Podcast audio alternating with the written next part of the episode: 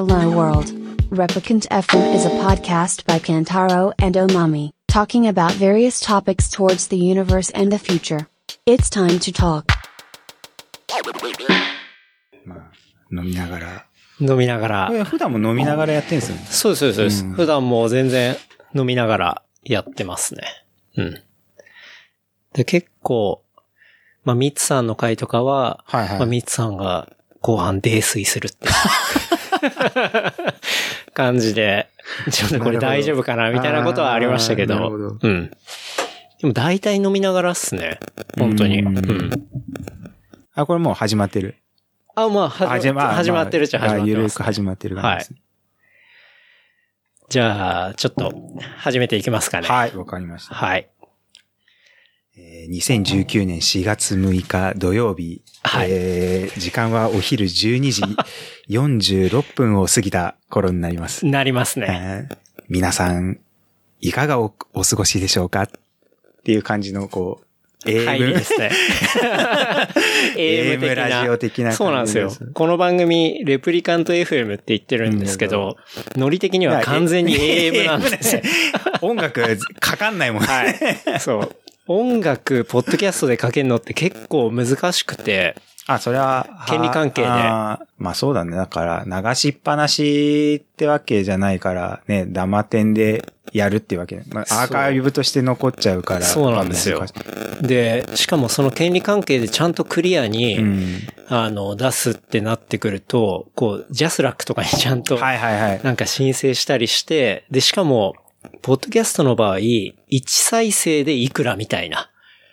そう、そういう計算でお金を払わなかった、お金を払わなきゃいけなかったりして、えじゃあ僕は急にここでなんか歌い出しても、そうするとこう、レプリカント FM に対してダメージを与えちゃうってことになるんですよね。そうですね。そうかもしれない。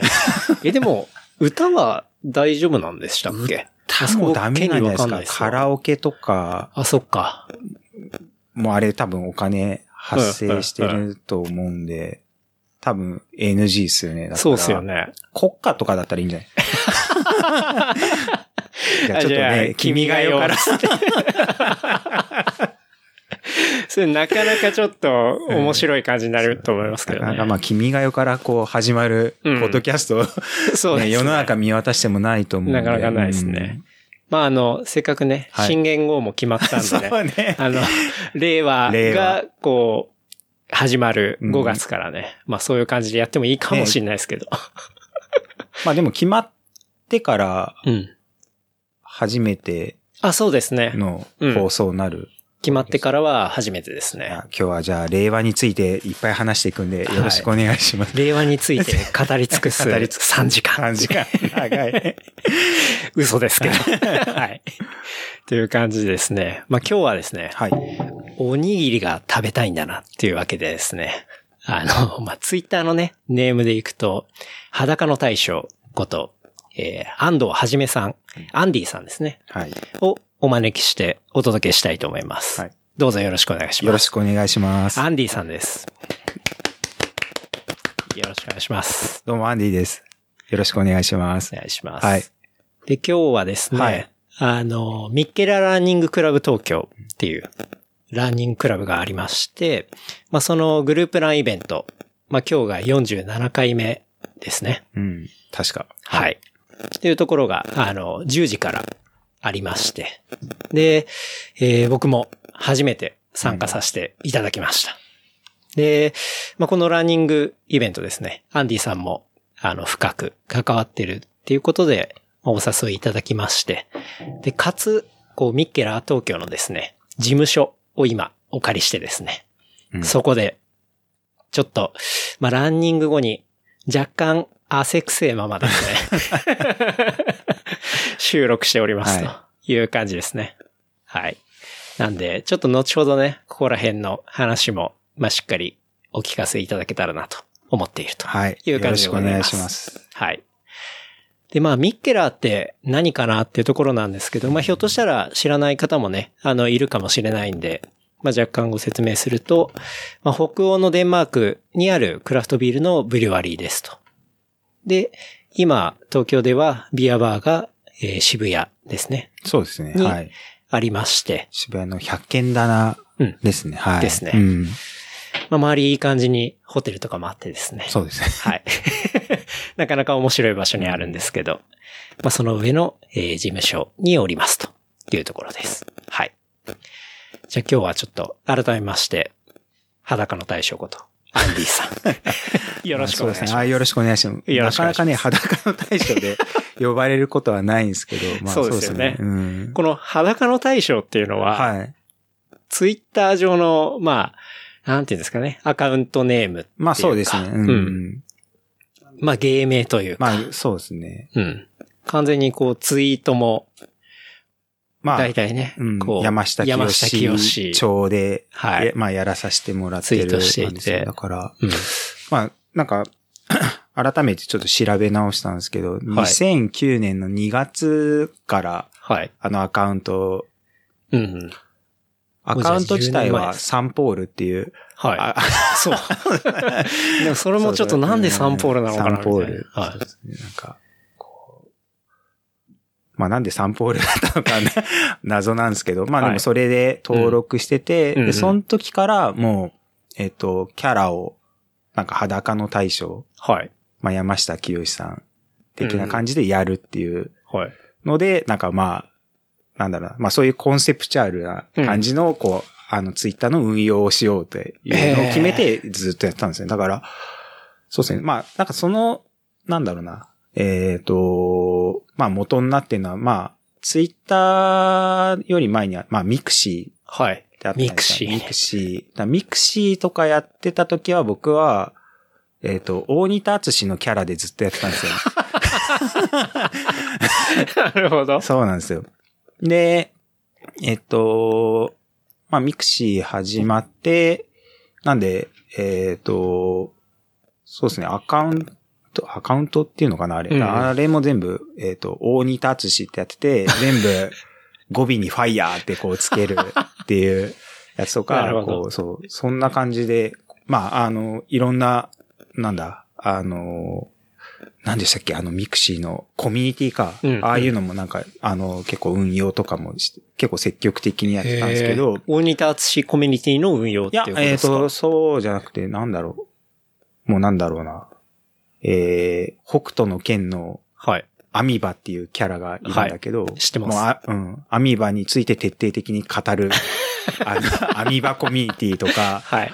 うん、あと何、何があったかな？えっ、と、まあ、アメリカのプロレスで、あの、うんストーンコールド、はいまあスティーブ・オースティンっていうすごい、あの、有名な、あの、レスラーの人がいるんですけど、はいその人っていつも、あの、缶ビール両手に持って、うん。現れて、おえっ、と、まあ、対戦相手とか、まあ、リング上で、あの、対峙する相手にはい、渡して、乾杯する、乾杯をしようって言って、うん。するふりして、うん。あの、腹蹴ってこう、スタナーっていうのを決めて、で、やられた相手がこう、ぶっ飛ぶっていうやつなんですけど、はい。それを、あの、飲み会でやろうっていう、なんか、そういうコミュニティそうそうそう、いうのとかをなんかいっぱい作ってた。へーそう。じゃあ割とミクシーの頃から、から、なんかその、なんだろう、まあ、キャラうん。に、なんだろうな、まあ、なりすましってたら、まあちょっと、はいまあはい。言い方はあれなのかもしれないですけど、まあそういうので、なんかこう、い、なんだろう、ネット、インターネットの中ではこう、やった方が、うんまあ、人の目にもやっぱつきやすいっていうまあそうそうあったし、まあやっぱ覚えてもらいやすいんでまあその代わりね、あの、まあ、オフ、まあオフ会か、はい。みたいのであった時に、まあ大仁田くんとか、いや違うんだけどな。まあそのキャラの名前で呼ばれたりとか。うん。大将とかさ、はい。まあそういうので、あの、僕のその、あの、SNS 上でのか、はい活動を知らない人とかと一緒にいるときに、うん。声とかかけられると結構はい。なんで、なんで大将あの、応援にいたとか呼ばれてるのとか、そう。そういうので困ることとかはあったりはしたんですけど、まあでもやっぱ、うん、なんかネットの中のコミュニティの中でこう、うん、なんだろうな、まあ、こう、うぞうむず、無造の中でこう、目を、ね、少しでもまあ目、悪目立ちするんだったら、うんうん。まあそういうキャラ付けっていうのは一個、まあその当時はね、今はまたちょっと別なのかもしれないですけど、うんありっていうところで、まあ、大仁田。はい。えー、そうですね。だからミクシーと、あとまあブログも、ハテナブログとかで、まあ多分まだね、残骸が残ってる残ってるんですね。全然あると思いますよ。大仁、大仁田敦の永田町、永田町日記みたいな。ちょうど大仁田敦が、大仁田敦の、あ、そっか、議員になりましたもんね。議員になった時のタイミングで、はい。あの、ブログをやってたんで、はい長田町日記って言って、はあ、はあ、うん、AV とかをもう紹介とかしてた。ジャンルむちゃくちゃじゃないですか。むちゃくちゃでね。あ、でもなんか、なんだろうな。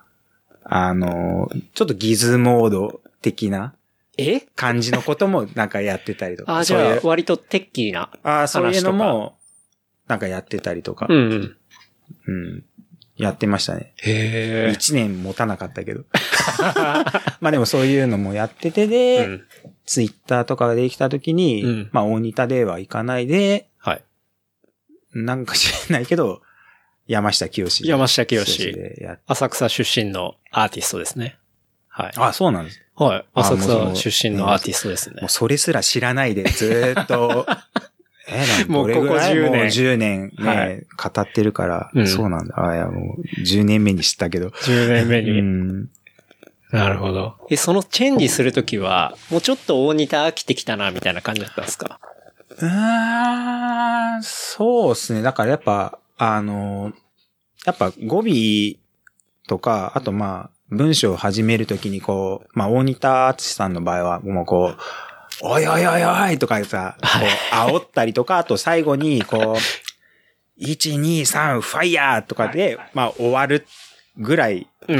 しかなくて、まあ、そんなにまあ、で、間に言ってることは全然普通のはい。ことなんで、まああんま幅がねえな、みたいな。うんうん。で、まあ、あまあ、秋とかがあったんで、はい。まあなんか、他に目立てるのなんかないかなと思って、まあ、ね、まあ、山下清のキャラとかだったら、はい。まあ、いけんのかな、みたいなので、まあ、もう全然、まあそこまです、うん、なんだ、深くは考えてなくうんて、すごい浅く。だツイッターもだから本当出恥、まあ出は、そうですね。だからもう一個なんか、なんだろう、レガシー ID みたいので、はい2桁とか3桁 ID のやつとかも、うんうんまあ持ってはいるんですけど、はい。で、それはまあ、取って、まあしば、ずっと放置はしているんですけど、なんかわかんないですよ。また、だそれは多分もう、今年で2000、あ、多分12年目。うんうんそっから2年経って、またなんかツイッターやろうと思ったきっかけで多分取ったのがこの、サンポールアカウント。で、なんかわかんないけど、裸の大将裸のでやろうっていう。うんそうそうそう。うん。いや、もう、なんていうんですかね、そのキャラ作りが徹底されてて、うん。もうどんなツイートも必ず、この、やっぱり大将の、まあ、トレードマークっていうか、なんかそういう、こう喋り方の特徴があるじゃないですか。はい。まあ、それでしっかりテキストで出してて、はい。もう何つぶやくんでももう徹底したルールの上で 運用されてる、なんか企業アカウントみたいな感じで。ああ、でもそうですね。企業アカウントだし、えっと、まあ、サンポールって、あの、アカウントなんで、うんうん。えっと、リンク貼れるじゃないですか。はいあれのリンク先は緊張になってます。サンポールって緊張なんですね。緊張なんですよ、あれ。はい。なるほどね。緊張、え？一切金もらってないけど。だし、まあ、一切緊張の宣伝とかしてないけど、え、サンポールと山下清と緊張ってなんか関連してるんでしたっいや、何も関連してないです。してない何も関連してないです。何も関連してないです。なるほど。はい。いや、僕が一番びっくりしたのが、まあ、アンディさんとこう、初めてお会いするタイミングで、まあ、アンディさんから DM もらってそう、ですね。だって、今日で会うの3回目です。そうですね。そう。もうすでに3回目ですけど、まあ、一緒に走った中ですし、あなそうですはい。もうなんか僕はすごい親しく、はい。い親しい感じになってるんですけど、や、ホーミーですよ。はい。ありがとうございます。でそう。一番驚いたのが DM 来た時に、はい。あ、なんか DM、あ、裸の大将から DM 来たと思って見て、まあ当然 DM ってまあ普通の感じで来るかなと思ったら、DM の最初も Twitter のトーンと全く同じ感じでそうですね。山下清区長で来たんで、ですわこの人、プライベートのワンオンワンの時もこれやるんだと思って、結構それで衝撃受けたんですよね。まあそうですね。まあうんね、とあるちょっとご相談を、あ、そうですね。そう、あったねのー、健太郎さんにはして、まあその時に、はい。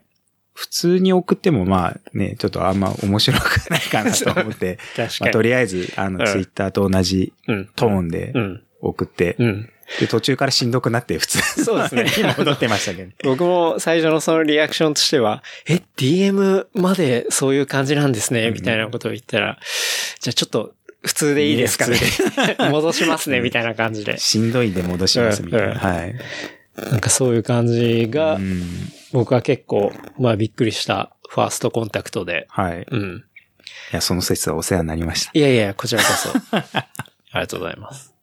まあそんな大将なんですけど。はい。大将。大将っていうか、まあ、アンディさんですね。はい僕はまあ、アンディさんってうん。呼ばせていただいてるんで。はい。まあ、アンディさんですけど、まあ、ずっと東京生まれ。そうですね。はい。うん。おにぎり育ち。おにぎりだ。あ、すごい。用意してきた。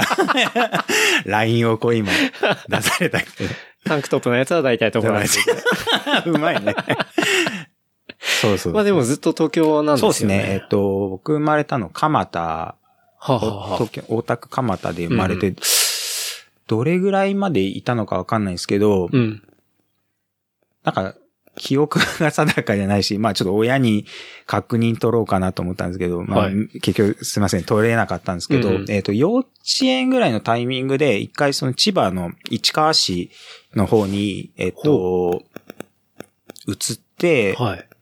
幼稚園はずっと、だ千葉。で育ったんですけど、はいえっ、と、小学生になるタイミングで、うんまあ、いずっと今も住んでる、その、えっ、と、品川はい。えっ、と、僕、東品川っていうところなんですけど、そこで、えっ、と、よ、えっ、と、小学校からか、ずーっといて、うん今も、まあ、ずっと品川にいるって感じですね。はい、うん。じゃあもう、学校とかも、割と、その近く。えっ、と、そうですね。うんずっと、えっ、と、中高、あ、え？小中は、なんだ、近くの公立ですね。うん。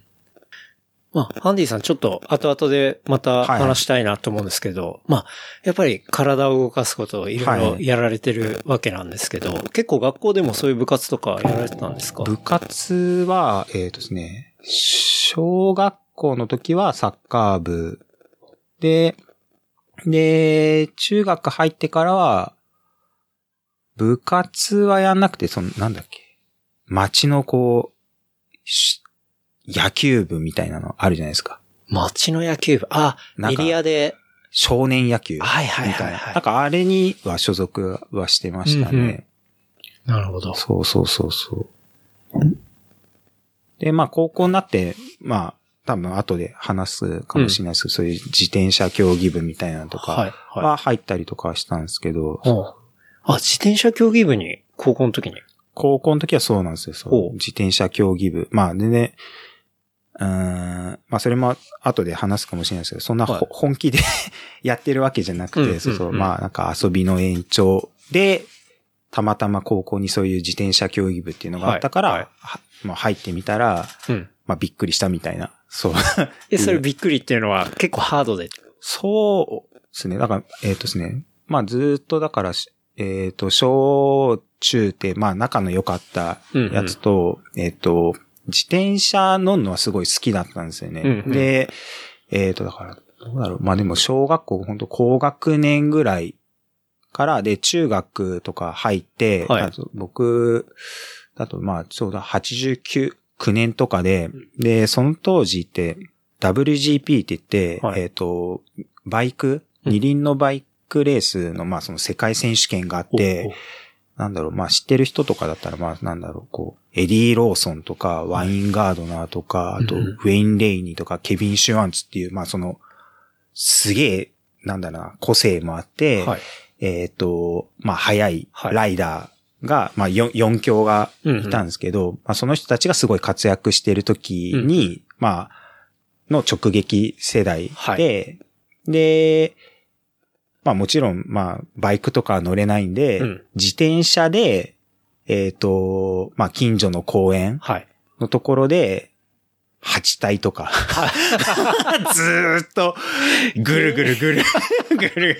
近所の公園で近所のやってたんですね8体とかをやる。まあ、な本当にもう、なんだろう、少ない、なんていうの、友達、はいもう、4人ぐらいとかで、ずーっとぐるぐる、ママチャリ。でもママチャリもなんかこう、ちょっと、はい。ハンドルの角度変えてみたりとか、なんだろう、チェーンカバーとか外してはい、軽量化だとか、なんか ちょっとサドルも上げて、体勢も割と前傾にしてみたいな。で、それで、ね、えっと、二チームに分かれて、二チームって2-2ですね。2-2で分かれれて、うん。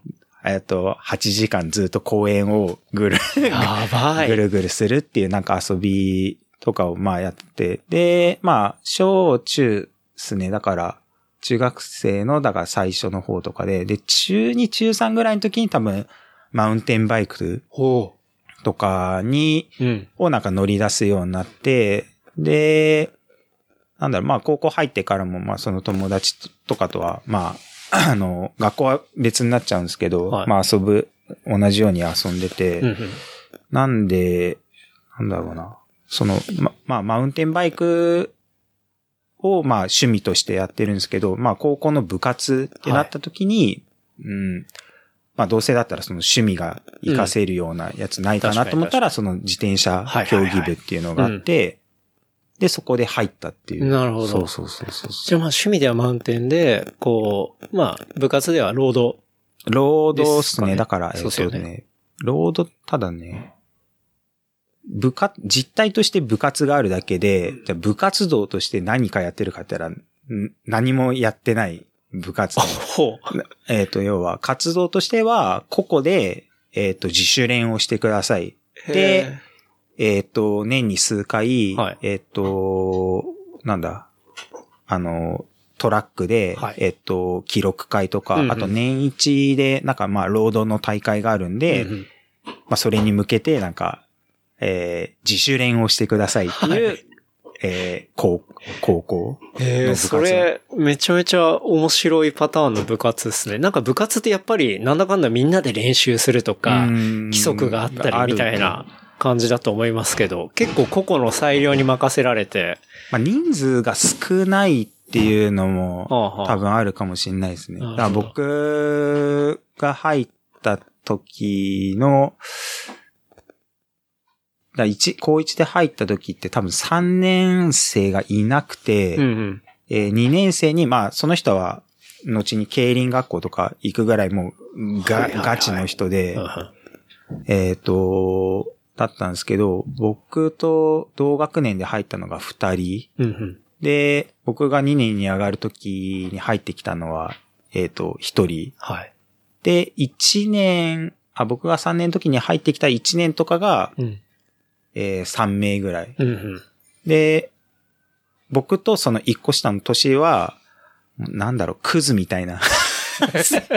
世代クズ世代みたいなは。で、まあ僕の1個上と、その、僕が3年の時の1年とかは、もう結構ガチめの人たちなんですよね。そうそう。うんだから、なんだろう、だから、ま、まあ、マウンテンバイクとか乗ってた時って、まあ結構ね、その近、山はないけど、うんなんか、そういうオフロードっていうか、はい近所の不整地とか走りに行くのがすごい楽しくて、うんなんか自由なはい感じとかがあったんですけど、初めてそういう、あの、ピスト競技。の記録会とか出た時とか、うんやっぱ結構びっくりはしましたけどね、もう。そのうん、超ストイックな感じっていうか。ああ、もう本当なんだろうな。あ、こうやって競うんだっていう、こう、はいはいはい。なんかこう、コンペ思考とか全くなか ないところに、うん。まあ、ちょっと、マウンテンバイクの、ね、なんか、あの、走る強化になるだろう、みたいな程度では入って、はい。で、実質まあ、部活動もない中で、じゃあ、記録会やるから、うん。西武園の競輪場集合で、みたいな感じで言ったら、もう、すごい、もうガチで 走ってる奴らばっかで、太ももでいかいいや、もう本当すごい。いし、あ、まあなんだろうね、有名どころだと僕の一個下はいの世代で、えっ、と、あの人、和光学園の、あの人なんだけど、F1 とかあとインディーとかのレーシングドライバーで。佐藤拓馬っていう、あ、はい。うんあの人、あの、自転車はい。もともとずっと自転車やってて、しかもなんか結構有名なエピソードで、えっ、と、はい、和光学園入った時に、自転車競技競技部がないから、一人で立ち、立ち上げて、一人で、多分記録会、俺もその時全然認識はしてなかったけど、うんうん。すげえクソ速いやつがいたら、多分それが多分佐藤拓馬だったのかもしれない。最終的に多分彼が高3ぐらいの時にインターハイとか優勝し、するぐらい、やっぱ、なんだこう、フィジカル モンスター系の、そうそうそう、やっぱね、ああいう F1 とか動かせる人だから、やっぱ、うん。佐藤拓馬ってもともとそうだったんですね。もともとはそうだし、だからなんかずっち、ね、なんか F1 のなんかドライバーっていうとなんかちっちゃい時からカートとか、はい。なんかやってるイメージはあるんだけど、ですねあの人、まあまあ、ちゃんとした情報はなんかわかんないけど、なんか前見た記事とかだと、もともとは二輪、大学までなんか、えっ、と、二輪っていうかまあ、自転車競技やってて、で、えっ、と、要は、モーターレスポーツやり始めたのは全然、あの、後、あの、その後から入ってったらしい。うん。なんか僕も最近、ネットフリックスの番組で、えっ、と、去年の2018の F1 の、こう、ドキュメンタリーを、はいはい。まあ、まとめてる、結構いいドキュメンタリーがあって、まあ、それ見てるときに、やっぱり、今のスタードライバーとかって、まあ、ちっちゃい頃から当然カート走ったりとかしていて、で、その時の仲間が今も、そのはいはいはい F1 のドライバーとしていて、まあ、良きライバルで、みたいな。うんまあ、そういうエピソードがあったりしたんですけど、そうじゃないってことですそうじゃい。ない人もなんかやっぱ、ね、まあ、結構異質なのかもしれないけど。確かにうん異質かもしれないですね。うん。そういう、でも、なんだろう。今まであんま、なんか経験してことのない、こう、ガチ野郎がはい。集ま、集まって集まるところが、こう、西武園競輪場だったっていう。うんそうそう。なるほどね。じゃあ結構そういう感じで、まあ学生時代は、まあ自転車も乗りつつ、そうですね。でも、うん。自転車競技部っていうのにも所属しながら、うん。えっ、と、自動車研究会っていうところに、僕工業の高校だったんですけど、えっ、と、自動車部っていうところにも入ってて、へえ。そう、そこは、えっ、と、なんだろう。まあ、ホンダとかが主催でやってる、はあえっ、と、1リッターのガソリンで、まあ、はいど、どれ、なんだ、どれぐらい距離が走れるかっていうのを競う。ほう。燃費をじゃあ競そう、燃費を競ううやつで、なんだろう、もう、ロケットみたいな、こう、カプセルみたいなところにん人が寝ながら入って、ずっと、こう、1リットルのガソリンがなくなるまでトラックをずーっとぐるぐるぐるぐるしてるっていう、なんか、はいまあ、はい。結構工業、高校とかの工業高校とかだと、まあ、なんだろう、まあ、スタンダードな。なんか、あの、まあ、モータースポーツの競技みたいなのがあって、そこにも一応所属は、へえ。まあ、い面白そう。ずれもなんか、自転車競技部も自動車部もね、一応所属っていう、はい。がっつりは入ってないそう、だから自動車部も、まあ、えっ、と、そこはちゃんとした物質がある。うん、うん。あの、自動、まあ工業なんで、僕はなんかその電子機械みたいなところの、あのー科だったんですけど、はいき多分機械科みたいな人たちが使うであろう、なんかこう自動車のなんかメンテナンスをする、なんか倉庫みたいのがあって、はいそこがなんか一応物質になったんですけど、ガレージ兼あそう物質みたいそうそうそうな感じですね。でもそこでやってたのは野球ですからね。みんな、そうだ。そこのガレージで遊んでるみたいな。遊んでるそう。で、まあ、部長とか、一部の人とかは、まあ、真面目にその、はい。や、なんだろう。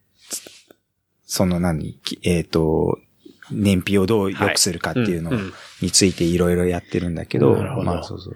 その燃費を良くするってあれですね、多分、その空気抵抗だったり、その流線力学的なところも。もうそうですし、あ、まああと軽量化とか。はいはいはい。で、ドライバーとかは、まあすごいちっちゃいそうっすよね男の子とか、あとまあ、あと女性のドライバーとかがやることとかが結構多かったりしますけどでもあれも、運転する人とかもすごいしんどそうですけどね。ずーっとあの中に閉じこもって、寝そべってるみたいな。寝そべったまま、うんずーっとぐーるぐるぐーるぐるぐるしなきゃいけないから、はいうんあれは結構しんどいうんうん。かなって思うけど、うん。それも、なんか、コンペティションとかあったんですか？大会はありますよね。確かうん、年一で僕も3年間いた中で2回ぐらいそれ見に行きましたけどね。ほうほう。うん見に行くって主催じゃないんですか、まあ、し主催っていうか、まあ部員だから、まあうん一応入って、はいまあ応援はするけど、うんそうそう。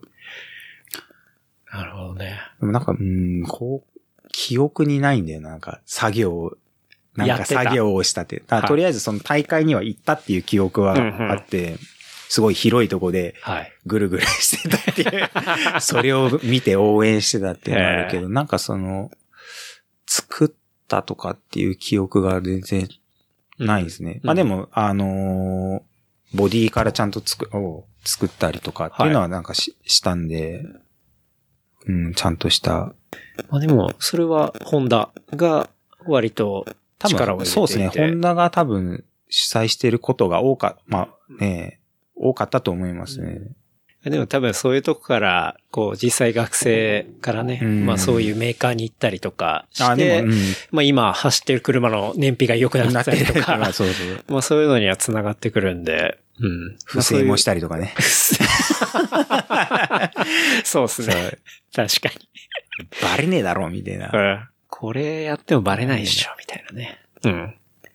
まあでも、そういう種まきもじゃあちゃんとメーカーもやってて、そこに所属してたっていうことですね。そうですね。うん。まあ、そんな高校時代でしたね。ああ。で、アンディさんは、はい。今は、お仕事としては、まあ、ツイッターとかを見ると、プロデューサー、ディレクタはい。ー、兵隊さんの位で言うと、少佐ぐらいの PD なんだな、みたいなうんことは書いてあるんですけど。書いてますねうんその学生時代から、そういう、まあ今やってるはいお。仕事に行くのはどういう感じで行ったんですか？えっ、とですね。まあ僕行ってた高校で、えっ、と、まあだ大学が付属なんですけど、えっ、と、まあ入、ここ入学して、高1のもうタイミングで、ああ、もう僕はこ大学に行けないっていう、まあこう、なんだろうな。まあ単純に成績が 悪すぎて、もうダメだみたいな、行けねえみたいな。うん。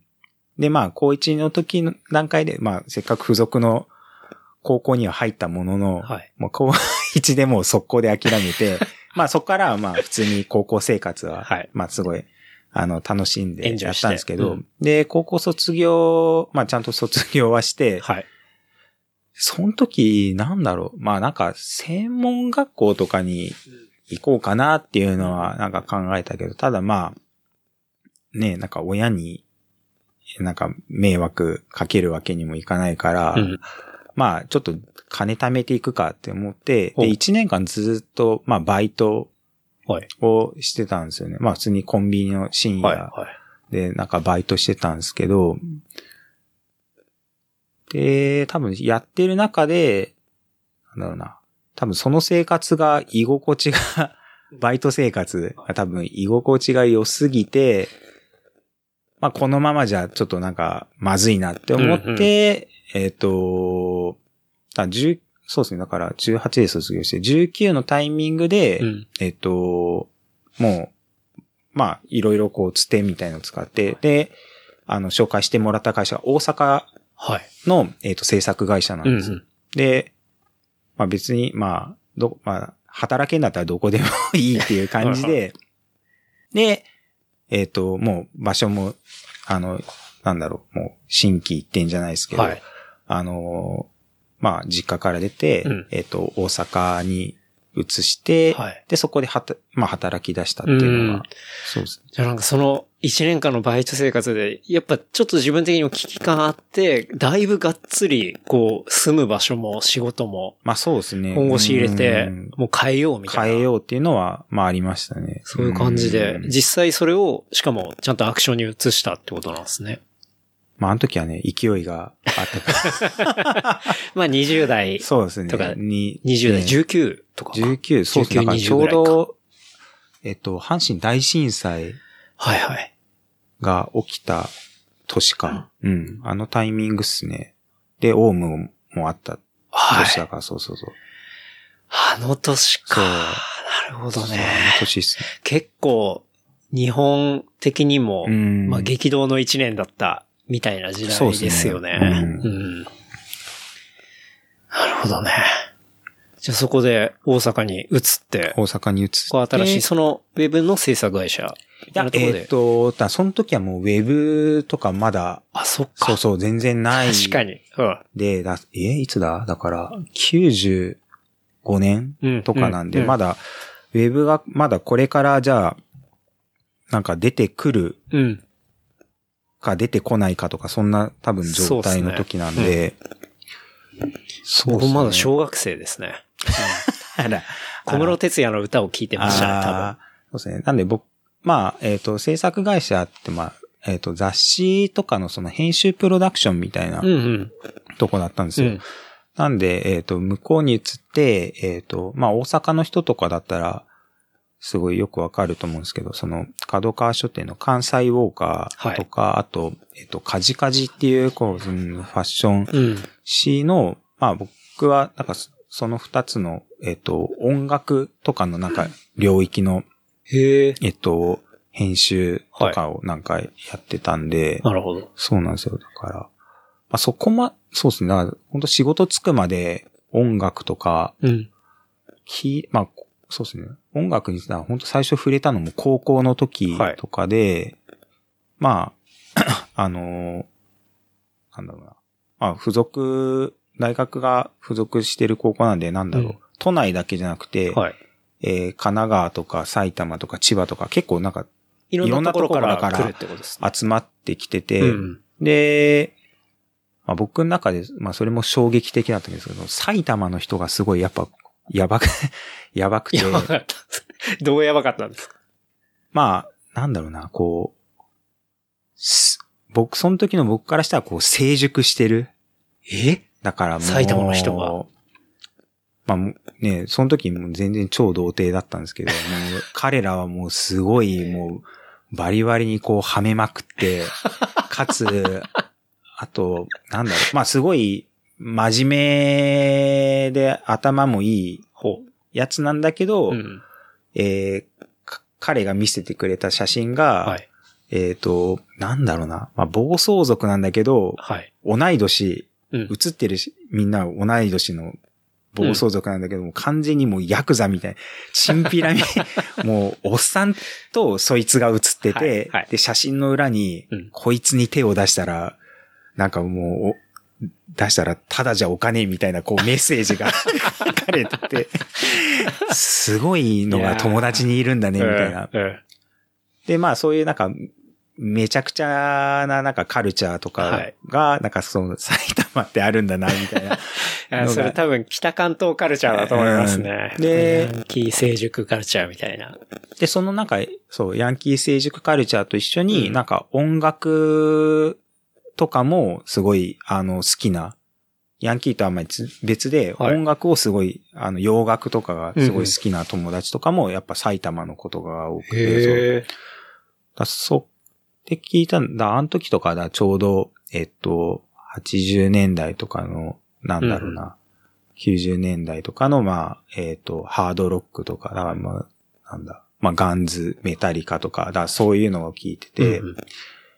もう、まあ、地元の友達とか、まあ、えっと、まあ、新し、締めの音楽とか好きなやつとか、要は、えー、電気グループ、まあ、今話題の電電気グループ。電まあ、電気グループとか、まあ、スチャダラパーとか、あと、まあ、コーネリアスとか、まあ、ああいうのを俺にはす進めてはくるんだけど、い、や、もう、そんな音楽じゃねえ、みたいな、はいはい。ロックじゃねえ、みたいな、っていう、まあ、感じでずっと高校時代を過ごしたんですけど、はい。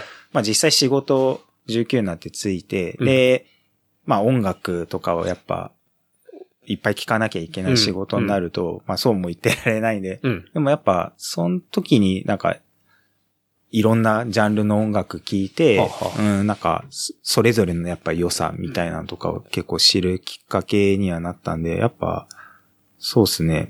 あの、まあ結局、まあさっきの話で、まあ大学には僕は行けなかったんだけど、うん。まあその、大阪で、はい。えっ、と、そういう音楽にまつわる、あとまあ、クラブ系の、うんうんあの、仕事とかも、あの、やってることとかも多かったんで、うんまあそこで結構なんか学べたっていうのが、まあなんか結構、まあ大学に行く代わりに、うんなんかなんか学べたものなのかなと思って、そう、なるほどね。いや結じゃ構。あそういうん。カルチャーとか、なんか、その会社に入る前に、すごいこう、詳しくて、みたいな感じで、入ったっていうわけでもなくて、割と入って、うんその環境でこう、学んだっていうか。そうですね。で、それが、その場所っていうのが大阪だったっていう、んそういう感じなんですね。そうですね。だから、うんまあ、あのー、ケンタロウさんのポッドキャストとか聞いてて、関西出身の人とかもいて、うん。まあよく話に出てくる、ヌーンとか、はい。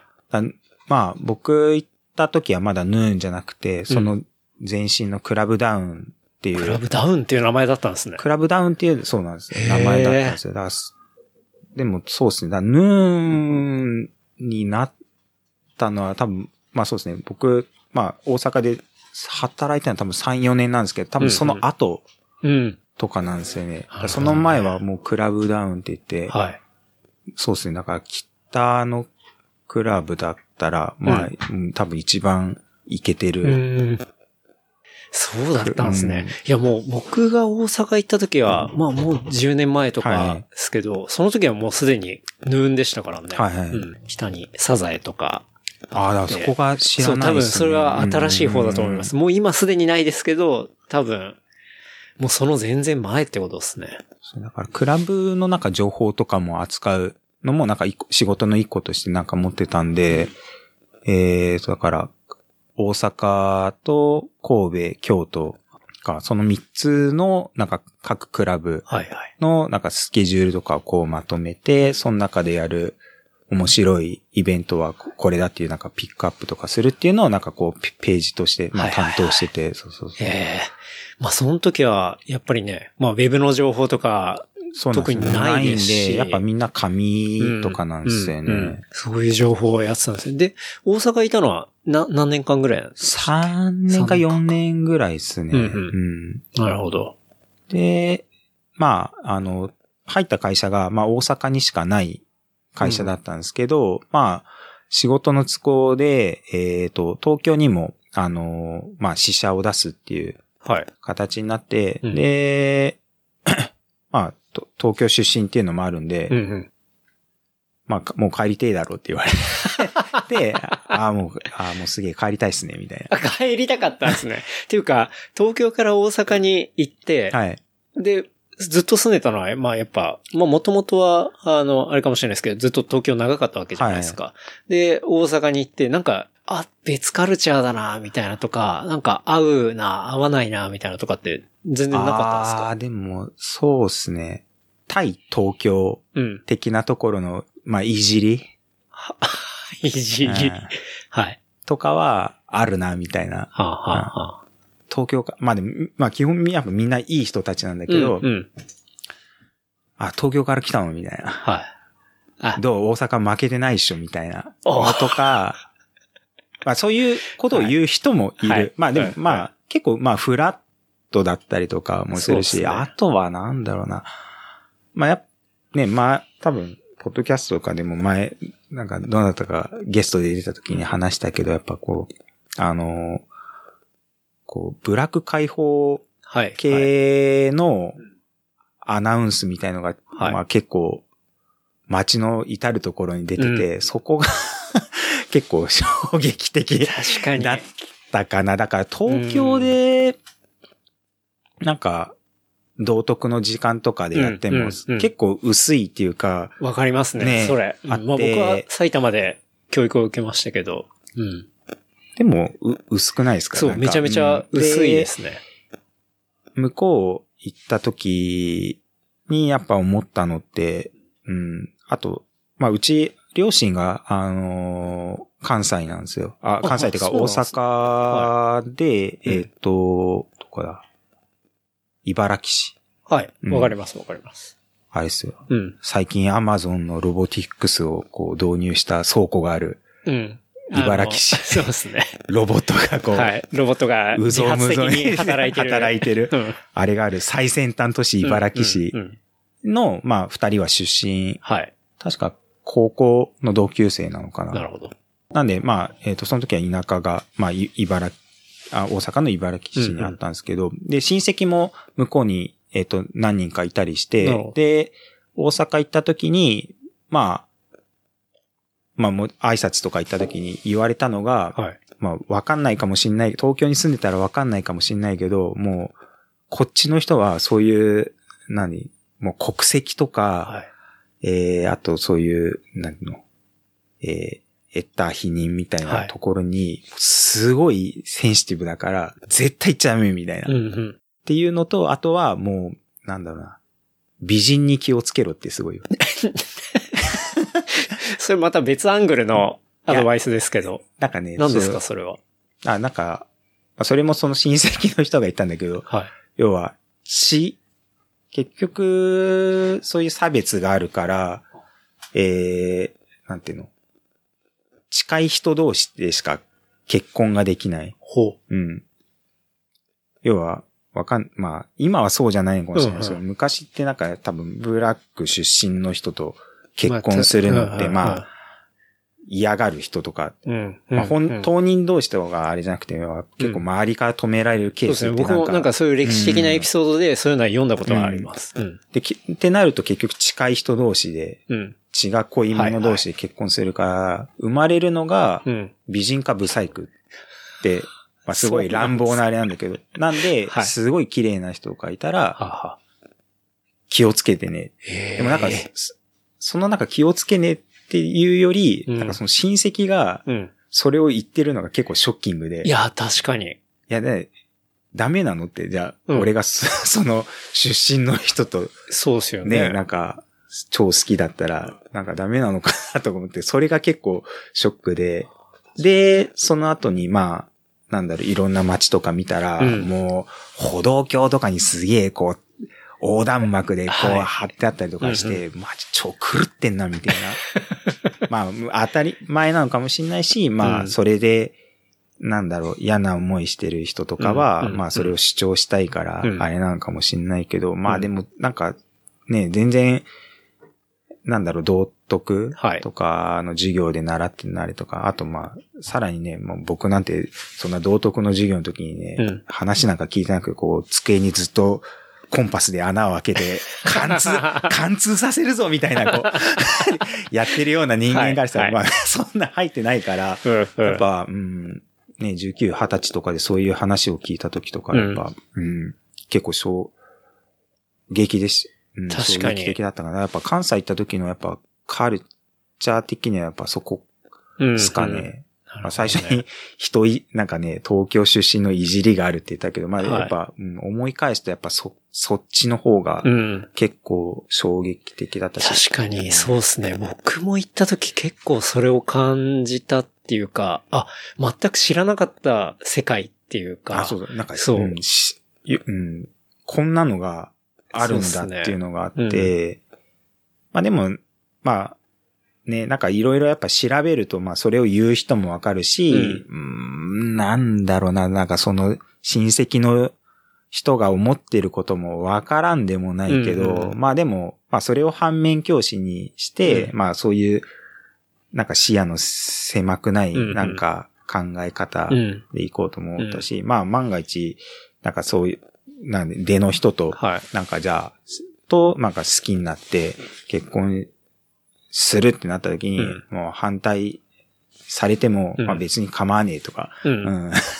まあそうですよね。うん別に関係ないですからね。そう、だからなんかやっぱ、なんだろうな、若い世代ほど多分そこって薄れて、そうですね。なんかね、すげえ古いうん人ほど、まあ多分その分なんか嫌な思いとかもしてるから、うんうんうんなんだと思うけど、うんなんだろうね。まあやっぱ、そそこになんか過敏に反応しちゃうのかなっていうのはあるけど、まあそうね。まあ詰まるところ、そんな奴らの言ってる子なんか知ったこっちゃねえや。ですね。ううんん。まあ確かにそこら辺っていうのは、まあ、衝撃を受けるうん部分では、確かに、僕はそれも思ったりはしたんで、ううんん。そういうことなんかありましたよね。他、関西ってびっくりした。関西ってびっくりしたこと。健太郎さん何年ぐらい行ってたんですか？僕5年いたんですよね。うんあ、結構長いっすね。うん新卒でまさかの、まあ当然東京で働くだろうなって思っていたら、急に配属が、はいその時新卒、僕の会社って40人いたんですよ。はい。で、その中の、えー2人は、えー大阪に配属されるっていうのが一応分かってはいて、はいはい。事前情報で。で、まあその時、こうまあ新人の研修が終わり、はいで、それぞれ配属の発表が、うんまあ順繰りにあるんですけど、で、あいうえお順で、あから、こう、どこどこ、はい第一営業部、第二営業部、みたいな感じで発表されていくんですよ。で、僕、渡辺なんで、あのまあ一番最後なんですよね。で、こう、40人みんな配属になってって、で、結構家が遠いやつが、あの、大阪に一人は行かされる。で、もう一人はもともと関西志望のうん女の子がいたんで、その子が行くだろう。はいだから、あとは一枠、うん生贄一枠だみたいな感じになってて。で、僕の前に、まあ、三島っていう、はい。まあ、やつがいて。で、そいつ、まみむめもなんで、まあ、はいそいつも名前ラストの方っすよね。で、僕はそいつが行くもんだと、まあ当然同期もみんな思ってて、そしたら三島が、こう、まあ第三営業部みたいな感じで東京の部署を発表された時からあんま記憶がないですね。だいぶ頭真っ白になっちゃって。で、僕気がついたら、こう周りから、大丈夫だよ、関西面白いよ、みたいな、こう慰めを受けるみたいな。まあそういう感じで、まあ大阪に配属され、結局5年間いて、うん。まあ最初の1年間はちょっときずきつかったですけど、いや、でも、すごいうんいい。そう、すごい面白かったですけどね。そうね。でも、うん、まあ、また住みたいかって言ったらちょっと、ね、うん。住みてえなとかは、あんま思わないけど、そうですね。なんか、なんか若い時にいたのがすごい面白かったかな、みたいでもやっぱ遊びに行ったりとか、うんまあ今うんでも、まあ、あの、向こうにも会社があるんで、な。うんうんまあ出張とかで行くとやっぱすごい、うん、いいなって思うし、うん。うん。そうですね。まあ、僕あと一番衝撃受けたのはタクシー運転手ですね。あ全然東京のタクシーと違って、こう近場でも乗せてくれなかったりとか、そう。やっぱ近いっていうと、もう乗車拒否みたいな当たり前だったし、なんかちゃんと小銭とか用意してないと、はいはい。すんごいきつい感じで当たられますしっていうのがちょっと辛かったっていうのはありましたね。最初行ったタイミングでは。運転手で思い出しましたけど、その、関西で、まあ僕4回ぐらい引っ越ししたのかな。うんうん3、4年いたの。で、何、2回目か3回目の引っ越しの時に、まあうん家探してた時の、うん。えっと、不動産屋はい。の人で、まあ、えっと、不動産屋入って、こう、気になる物件とか見て、じゃあはいはい見に行きましょうって言って、じゃあ、誰々さんちょっと案内してあげてくださいって、行った時の運運転手の、が小指がなかったのが、衝もうすげえ、あ小指がないみたいな。やばい、この人と二人かみたいな。反射だっつって。で、どうですかってはい。部屋案内されていて、はいい、や、もうここでいいですみたいな。断れないなっつって。すげえ、うん。こんな人が案内してんだみたい不動産で思い出しましたけど、まあ大阪安くていいなと思いました。まあうん。そうっすね。なんか、敷金、礼金とかもあんまないんでしたっけ？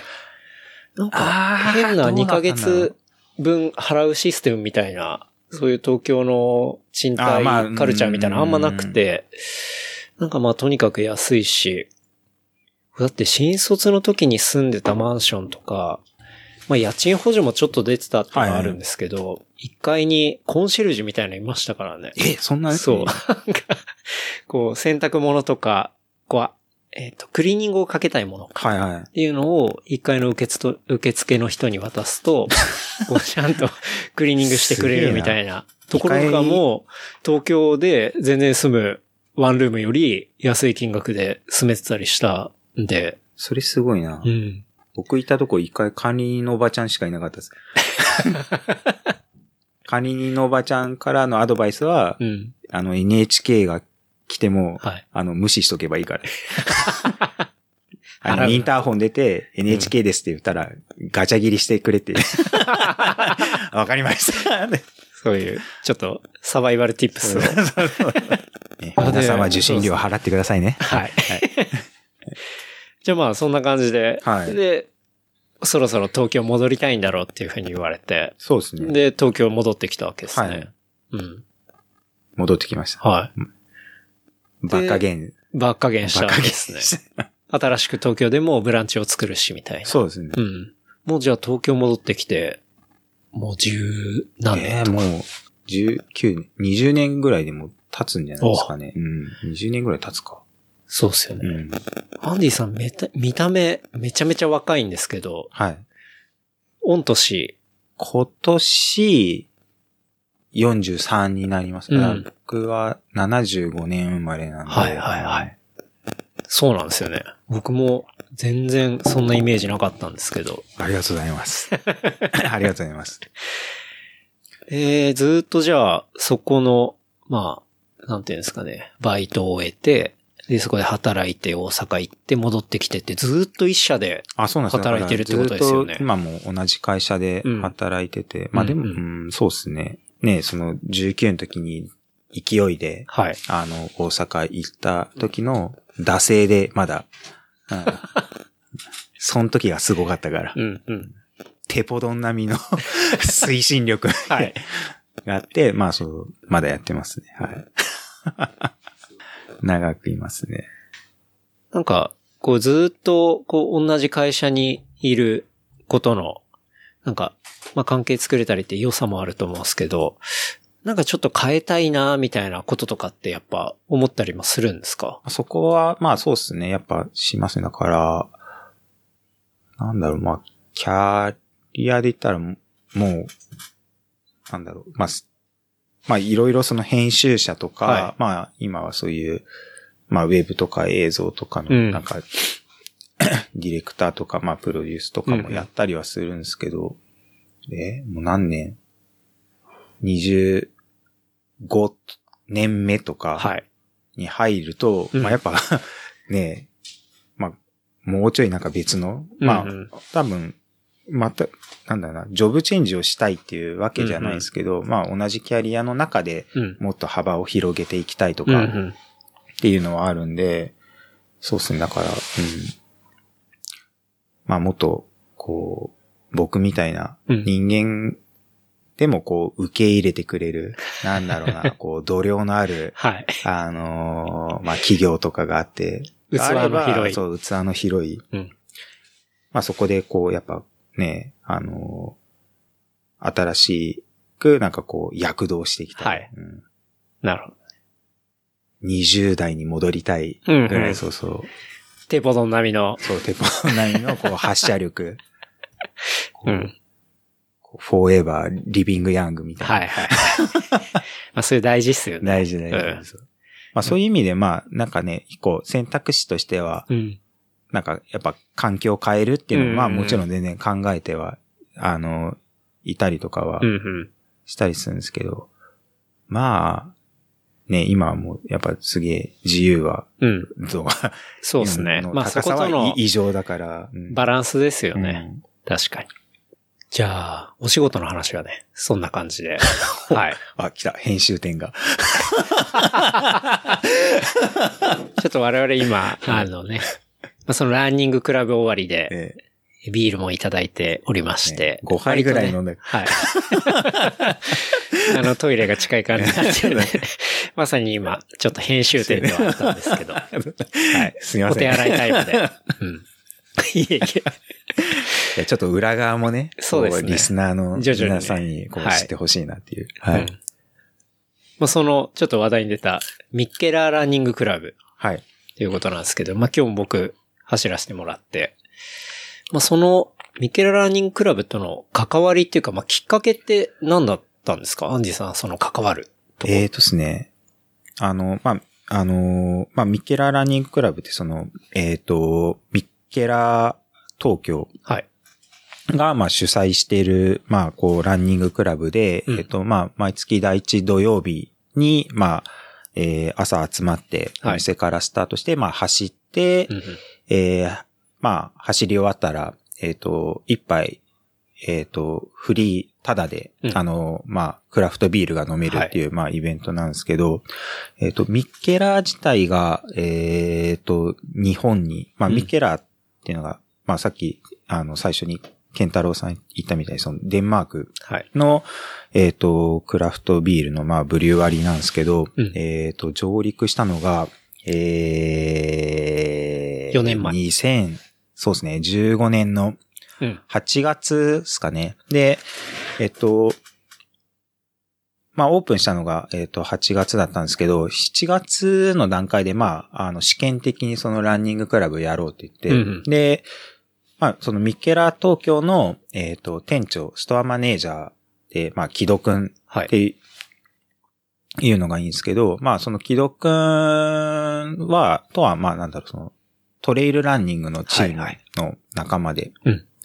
えートレイルとばちゃん。すげえハモった今。うん。そう、トレイルとばちゃんの、まあ仲間で、で、まあ彼が、えーまあ店長をやる。はい。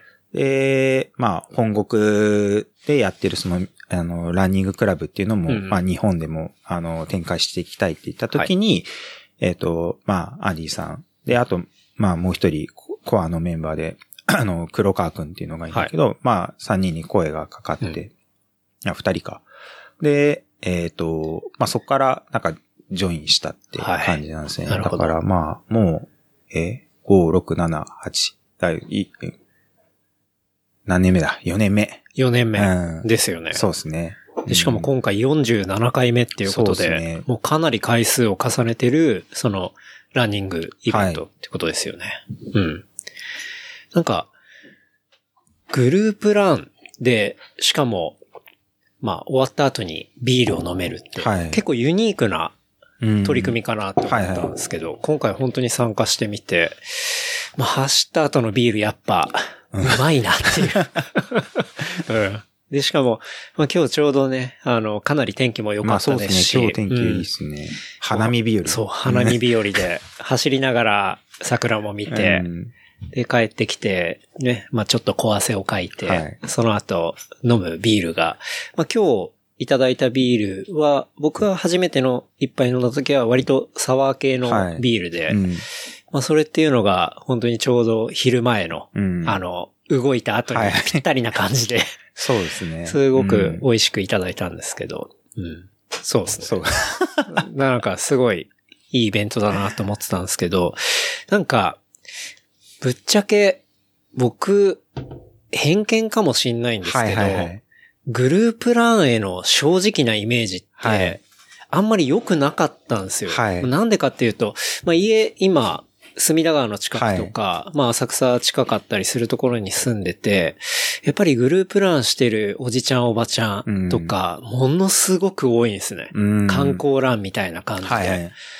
で、ああいうことをやってる人たちって、まあ、ものすごい歩道で、こう、塞ぎますし、うんこう、歩行者を優先してなかったりとか、はいはいもう暮らしてる人からしたら、うんもう、やめてくれはいレベル。で、まあ実際、あの、近くにいる友達とかも、何なのあれみたいな 話のところとかよく聞いてて、で、なんかやっぱ、どうしてもそういうイメージがあったんですよね。はい身の回りで見てたりすると。そう。っていうのがあったりとか、あとは、なんか、こう、妙にキラキラしてる系っていうか、そう。なんかそういうイメージとかも、なんかちょっと偏見なんですけどあって、うんでも今回アンディさんに誘ってもらって、で、こう一緒に、こうアンディさんがやってたグループっていうのは、あの、そう。だグループっていうのも面白くて、うんこう、全員が全員、こう、同じ一個団体で走るんではなくて、ちゃんとペースに応じて、えグループもミケラランニングクラブを分けてるんですよね。そうです。まあうん。ね、まあ一個はちょっと人数がやっぱ集まってくる人数っていうのがすごい多いっていうのもあるんで、ね、今日とか120人ぐらいはい。いて、で、それ 一斉に走ると、そう。とんでもないことになりますね。なるとねはい。すごいね、デモかっていう。まあそういうのやってもいいんだけどね、一回。面白いから。なんかプラカード持って走るとうんか。うんただまあ、あの、普通に、まあ、目的としてはこう、なんか、うーん、あまあよく、あの、木戸くんとか黒川くんとも話すんだけど、やっぱ、走り、早く走るためとか、うんの、なんかそのグループ、え？なんだ？グループラン。グループランの、はい。えっ、と、人たちっていうのは、まあ、たくさんいたりはするんだけど、まあ、ね、うちらが、まあ、ミッケラランニングクラブがやってるっていうのは、まあ、うん美味しく、なんかやっぱビールを飲むっていうのが、うんうんやっぱ一番、あの、優先順位的には上に来て、まあ、その中で、じゃあ別に、なんだろうね、早く走る必要とかもないし、うんうん、なんだろうね。まあ、ぶね、人が、まあ歩行者がいたら、うん別に、まあ歩、歩きゃいいだろうっていうね。うん話だし。今日もアンディさんのリードで行くと、やっぱりちゃんと歩行者がいるところとかでは、すごく、うん。まあスピードを落とすっていうか、むしろもう止まる。うん。で、ちゃんとちょっと歩くっていうところをしっかりガイドしてたりとかして、あめちゃめちゃグループ分けもしっかりしてるし、そういうペースとか、なんかそういう歩行者への配慮とか、まあコミュニティへの配慮っていうか、はまあそういうところもすごいしっかりしてるんだなっていうところを感じて、なんか割とその僕のグループランに、やっぱちょっとどうしてもやっぱ周りそういう人っていうか、うんそういうやってるまあ、人たちが多かったんで、そうですね。まあ。そのイメージがうん。今日ちょっと変わったなっていうのはああ、りましたね。それはすごいうん良かったですね。うん。だから、まあでも、多分、その、ケンタロウさんが見てきた人とかっていうのも、まあ本当にごくい一部で、うんうん。まあ、なんだろう、いろんなとこ、例えば、うーん、なんだ、ナイキだったりとか、アディダスとか、あの、プーマとかがやってる、なんかランニングクラブっていうのもそうですし、うんうん。まああとは、独自でなんかやってるはい。ランニングクラブとかもそうですけど、やっぱみんな、やっぱ、なんだろうな、それぞれ看板背負ってやってるから、うんやっぱマナーっていうのはすごいしっかりしてて、うん。うん。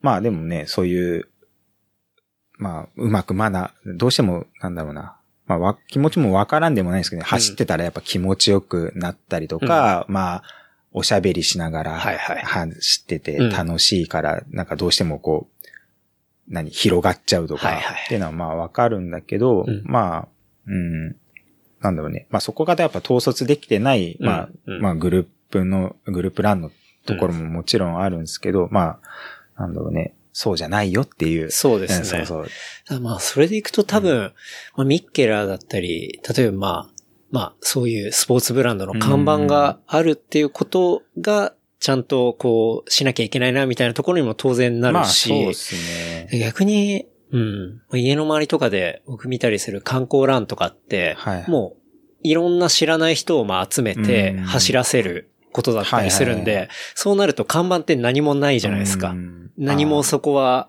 まあそうねネームがついてない、はいラベルがついてないんで。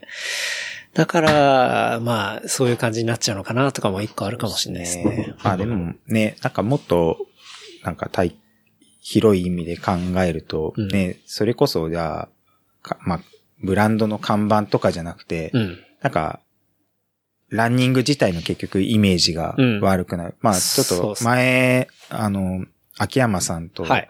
かが出た時にもちょっと話したけど、トレイルランニングでもやっぱそこって顕著で、うんうん。要は、あの、山の中で、はい、はいまあ、中ってまあ、ハイカーとかの人もいる中で、じゃあ、トレイルランナーがすごいスピードでうん走ってきて、はいまあ、なんだろうな。そのまま通り過ぎる。まあそういうのがやっぱ問題とかになってて。特急さんですね特急さん。特急さん来たよ、みたはいい。な。そんな言われたことねえけどね。あれ？あれ嘘ですか？いやいや、多分、本当はまあまあね、うんそういうこともありますからね。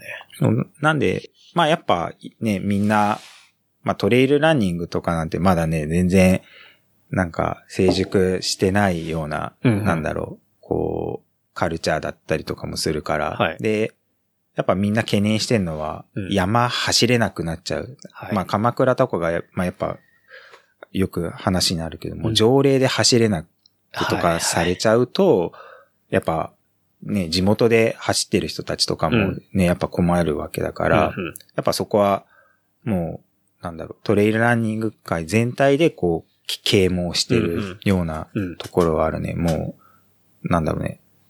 えー、もう、ハイカーだろうが、もう散歩、犬、まあ結局、まあ犬の散歩とかしてる人とか、うんうん。いっぱいいろんな人たちが撮ってるけど、はい。もう歩いてる人いれば、うん。まず、と、まあ止まるっていうか、うんうん。直前で止まるんじゃなくてもう、ね、5メーターでも10メートルはい前でも通って、はいうんで、なんだろう。まあ普通に歩いてって、うん。抜かして、うん。で、さらに5メートルなり10メートル離れたところからまたうん。走り出すと、また全然印象って、そうですね。っていうのは全然違うと思うんだけど、でもなんかそれと同じような感じで、なんかまあ、山の中でもうん、なんかマナーっていうのがあるのと一緒で、多分街の中でも。まあストリートでもマナーはあるって話うん全然、そうそうそうそう。う。まあね、そんな、全員に対してこう、100%満足いくものが、まあね、できてるかって言ったら、うん。ね、やっぱそれぐらいの、なんだろう、まあ今日も大人数では走ってるから、そうですね。今日はトータルで 130人ぐらい。2、30人ぐらいは、ううんん、多分、い全然いて、で、グループも5つに分けても、はい。ね、まあ僕とか、ケンタロウさんが走、一緒に走ったブロックって、まあ40人ぐらいで、やっぱそこを、そのよ40人がさ、うんまあ、真っ黒い T シャツ着て、はい。一斉に走ってるとやっぱ結構ね、異様感はあるから。そうですねまあそうだから、まあ、うん。まあ僕とかがこう、まあミケララーニングクラブクラブのまあキャプテンとして、まあうん走るときにはい。ね、まあ、あの、まあ走りながら喋ることとかもうんうんあるんですけど、言ってんのはもう、あの、走りは結構どうでもいいから、うんとり、も うとりあえず、もう、あの薄、薄、薄らぼんやり。はい。そう、あの、悪目立ちしないような感じで走って、もう早くビール飲みに帰 帰ろうぜって言って、うんそうそう、うんそんな感じで、まあ、やってますね。うんうんキラーに関しては。まあやっぱりその、当然ビールのブリュワリーなんで、うんそのビールをこういかに美味しく飲むか、みまあそうですね。たいなところがうん結構肝だったりしますよね。そうですね。うんだから、まあ、あの、走力とか、まあ、あと、走りたい距離とか、まあ、その時によって、だから多分、いろん、集まってくる人はい。に、まあ、ぜ全部合わせるっていうのはできないんで、まあ、うん。4から5グループぐらいには分けてますけど、うんうん。まあでも、ね、速いチームにいたからって別に速さだけやっぱ追い求めて、うん。街をかっ飛ばすとかじゃなくて、うん、ね、当たり、まあ本当当たり前なんですけど、交通ルールは守るし、はい。まあ歩行者優先だし、うんもうそれはまあ、ミケラランニングクラブの場合はもうさ参加するときに、にもう、うん、なんだろう、走りがやっぱメインではないうんうん。で、まあやっぱメインっていうのはやっぱビールを飲むところ。うんうんなんだろう、もうランニングは、なんだろうね、サイドキックみたいな。おまけみたいな。おまけみたいうんな。まあまあでも重要ではある。まあそうですね。いやでも僕も今日、まあ9時半からオープンして、10時から、えーチーム分け。うん。で、走り始めが、まあちょっとその後、はいみたいな感じの流れで参加して、もう9時半の段階で、すごいこう、外国人の方も多くて、で、人もわらわら集まってきて、もう10時過ぎの段階では、あ、こんなに人いるんだ、みたい そうですね。まあね。ものすごい集客があってあのー暖かくなってきたっていうのな。は。そうですね。あるかもしれない。はい。うん、今まで、あの、うん家にいた人たちが出てきたみたいな。うんまあ走りやすい。そうね、うんすごい。だし、多分6月ぐらいまでは全然走りやす、はい気持ちいいと思うんで、うん。ね、あのーぜひ、この、レプリカント FM 聞いてる人で、そうですね。人にもぜひうん。体験してほしいですね。うんこれは。うん。だいたい月1ぐあ、らえっとですね、いですか基本的に、えっ、と、毎月、えー、第一土曜日の朝10時。で、はいこれは、えっ、とですね、まあ、ミケラランニングクラブって、えっ、と、すなんだろう。全世界でやってるんですよね。で、始まったのが多分デンマークで、えーまあ本国の方で始まったんですけど、はいでもまだ、えーっと、本当4、5年ぐらいうんうん。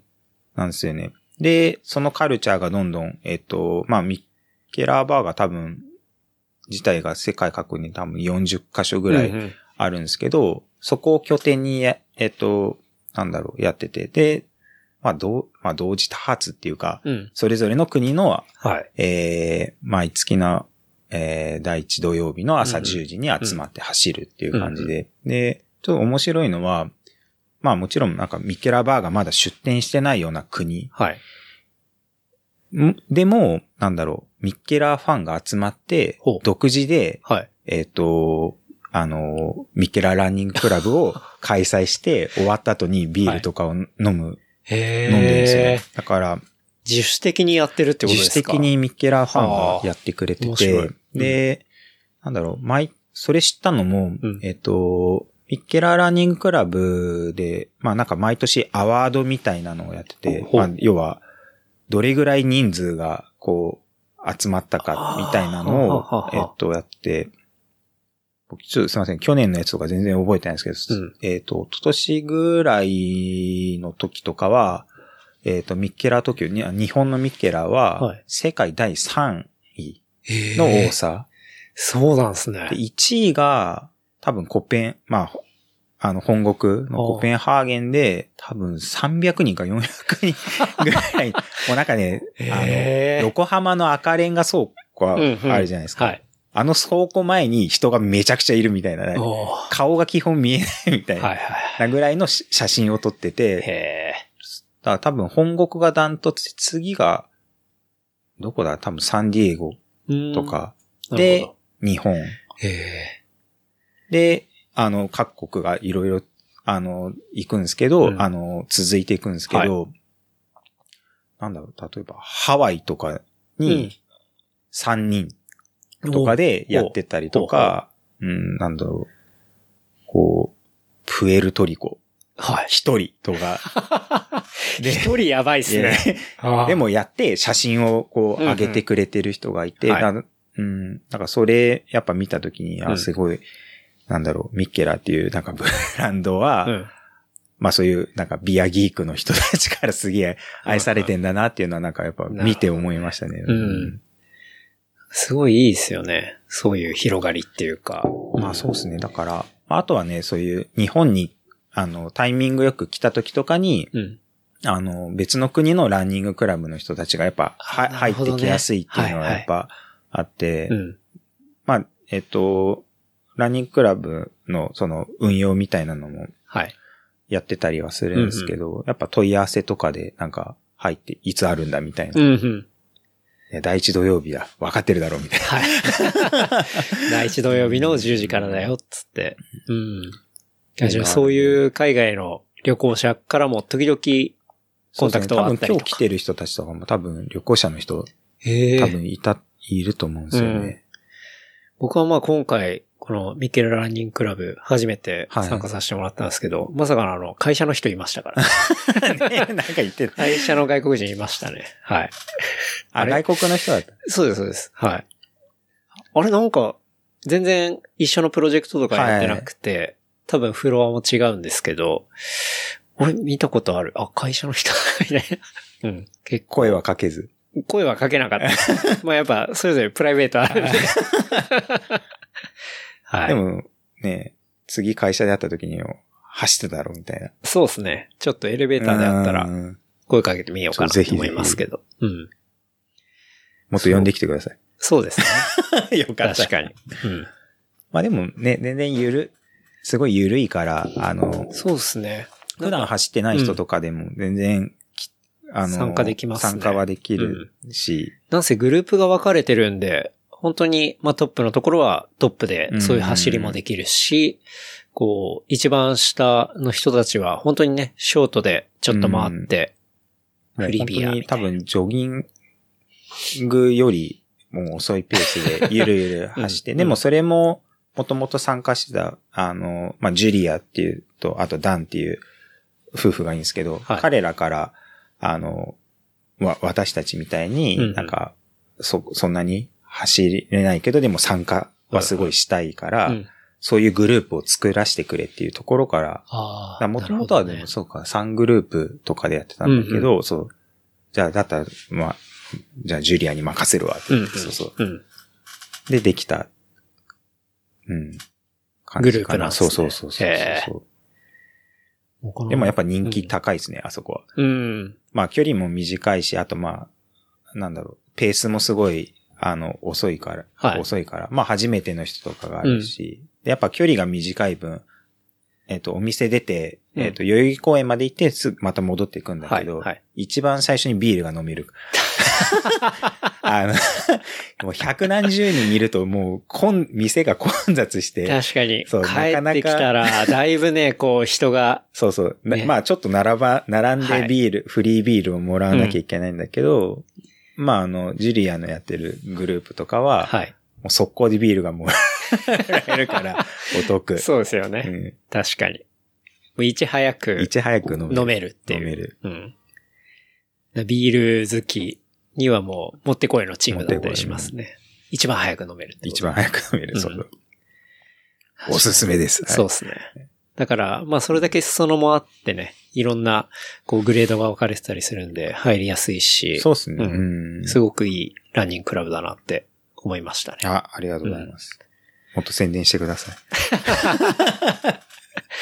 いや、でも本当に、なんか、ビギナーで入ったりとかするにはいいし、まあなんせフリービアですよね。まあそうですね。うんやっぱビールもうんそれが適当なビールじゃないですし、まあすごい美味しいビールが出てきますし、まあそうですね。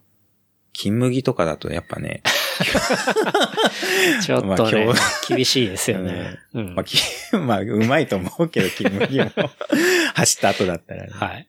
まあでもね、そこで、まあ、クラフトビールで、まあ今日出してたビールうん。はちょっとサワー系のはい。やつだったんですけど、まあいつもだったら、その、ランニングした後、後に飲んでうまいって思われるのを、その、えっと、まあ、ミッケルボルグっていうそのはいミッケラーの、まあ、えっと、社長うんが、えっと、まあレシピを考えて作った、はい。まあ、えーランニングクラブっていう銘柄の、おもうそのままランニングクラブそう。はいか、まあ、ビアマイルっていう、うんうん。あのーまあ、なんだろうな。結構まあ、飲みやすい、うんうん。あれなんだ、ペールエールか。はい。のやつをなんか出してることが多いんで、ぜひなんかそれも、あのー飲みに来てほしいですね。そうっすね。ただなんで。それは。そうですねん基本的に情報の発信とかは Facebook そうですね。かあの、一応、えっ、と、ミッケラ東京のサイト自体はある、あってで、その中の一個のコンテンツで、ランニングクラブの紹介はしてるんですけど、うんうんまあ多分リンクをしたら Facebook に飛ば、飛ばされて、情報の更新はそこで、ミッケラランニングクラブ東京うん。で多分検索してもらえればうん。出てくるんで、そこで、えっ、と、次回、まあいついつ、あの、ランニングクラブありますよとか、で、まあ、毎月第一土曜日で決まってはいるんですけど、うん。まあ、時々、あの、イレギュラーのイベントとかがあったりして、まあ、直近だと、あのーまあ、ミッケラ自体が、えっ、と、2年、えっ、と、宇田川町の、あ、宇田川町でない、宇田川町から、まあ、えっ、と、まあ、場所を移して、今、100件棚なんですけど、はい。2年前に100件棚移ってきて、えっ、と、えー今月のだ4月の29日で、えっ、と、2年目うんで2周年のイベントやるんですけど、はいまあそれに合わせた、えっ、と、ランニングクラブの、まあスペシャルうんうんのイベントっていうのを、まあレギュラーとはまた別で、うん。あの、開催するんで、まあそういうのとかは多分チェックできたりとか。そうですねそうですね。あとは、あの、出張ランニングクラブっていうのもやってるんで。出張ランニングクラブ？そうなんですよ。あの、何ですか、それ？京都、今まで京都と、はいえっ、と、長野の野沢温泉と、えっ、と、この間、茅ヶ崎で、うんうんなんかやってきたんですけど、あの、タップテイクオーバーって言って、まあ、えっ、と、お店だったりうんうん。とかの、まあ、あの、タップをこう、まあ、全部、まあ、ミケラとかではい。埋め尽くしたイベントの、と時に合わせて、うんうん。えーそこでもランニングクラブを開催するっていうのをやってて、この間行ってきた茅ヶ崎とかはすごい、あの、なんだ、あの、海岸沿いとかをうんうん。走って、で、えっと、気持ちよさそうですね。で、そこはゴールデンバブっていう、まあ、茅ヶ崎の駅前にある、はい。あの、ビアバーのとこでタクテイク、テイクオーバーやった時にやってくれたんですけど、あ、やったんですけど、お店の人が、まあ、あの、エイドで、はい。海岸でこう、おあの、ビール出してくれ くれて、エイドでビール？エイドで飲めんのかな 飲んでた。走りながら。で、そこでまあ休憩して、はいな飲んで、まあ写真とか撮って、はいはい。で、またお店までうんうん戻っていくっていうのをやって、おーうんすごい良かったですね。なんで、いいね。まあ、ランニングクラブの活動としては、まあ、その、何まあ定期的なニッケラーランニングクラブもそうなんですけど、うん。まあ、そういった出張ランニング、うんうんランニングクラブっていうのも、うん。まあもっとやってって、うんうんまあランニングクラブ自体のなんかこう、存在みたいなのをもっと、あの広めていきたいなっていうのは、んんあの、まあみんなで話し合ってたりはするんで、はいはい。そうですね。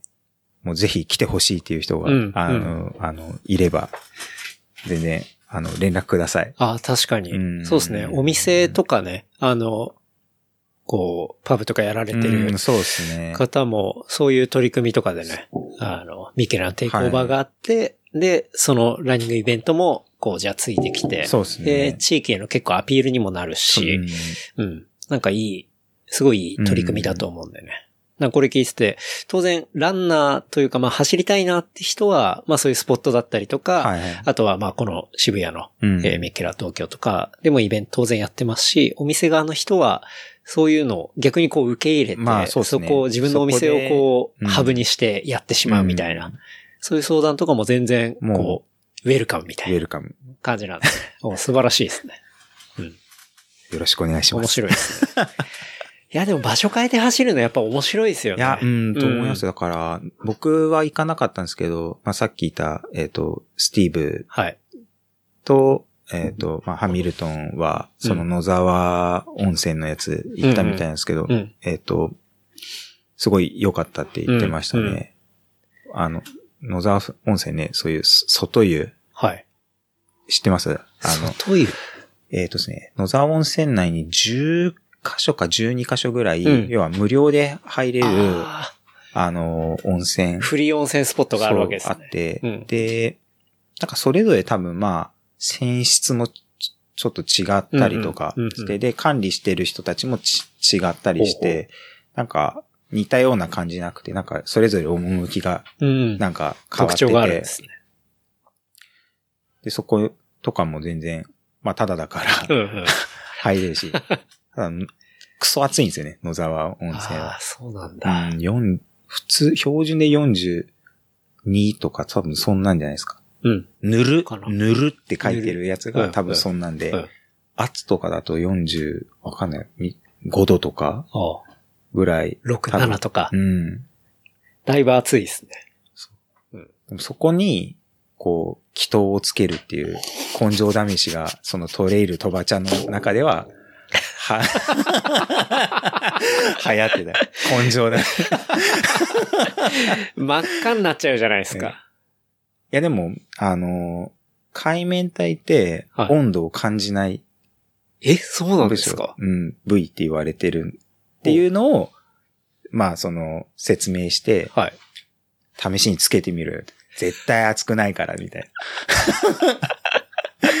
すごい、こんなに頑張ってこう。そこ一部分だけつけるみたいな。やってましたけど。何をやってるのトレイルとおばちゃんは。まあそうですね。まあでもまあ。面白いクルーですうんまあ文化人が、文化人文化人が、の集まりなんでワイヤードの編集長がいる。す。そうですよね。はい。僕もワイ筆、頭に。はい。僕もワイヤード JP よく読んでます。はい。カンディさん、はいやっぱり、ビール好きですよね。そうですね。まあでも、あの、の飲むのがすごい好きで、うんクラフトビールすごい詳しいかって言ったら、ね、全然、やっぱ、まあ、周りにすごい詳しい人たちがいるから、うんうん。なんだろう。やっぱ、ね、全然好そういう人たちに比べたら詳しくないなとは思うんですけど、うん飲むのはすごい好き。まあでも、ビールだけじゃなくて、はいまあ日本酒も、ね、ワインも焼酎も、お酒全般。もう全然大丈夫ですね。うんうんうん。なるほどね。なんかいつも結構、インスタの写真を見ると、はいはい。お酒の写真がすごいよく出てくる そうや、なんか結構お酒割と多いなって思いましたけどね。マジですか、うんなんかちゃんと走ってる感じのイイメージとか、そういうのが多いのかなって自分では思ってたけど。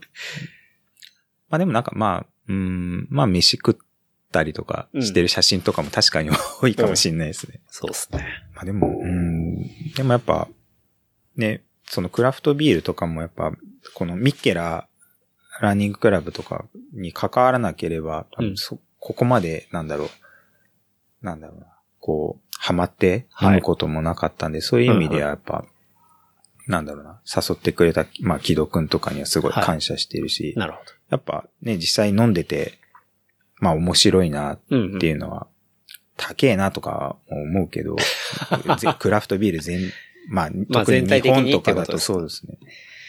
そこはやっぱ、麦とホップはい。と併用しながら、はい。こう、バランス。栄養してるんですね。いや、で麦穂はでも超うまいからね。マジっすか？ういや、飲んだことない。僕飲んだことないですね。今日はもう買ってった方がいいよ。ダースで買ってった方がいい。麦穂はマジうまいから。マジっすか、うん、へだってまえ。あ、飲んだことないな。まあ、黒川くんはい。が、まあ彼もともとそういうビールのはい。系の会社にいましたけど、そこの会社の人たちがう、ん。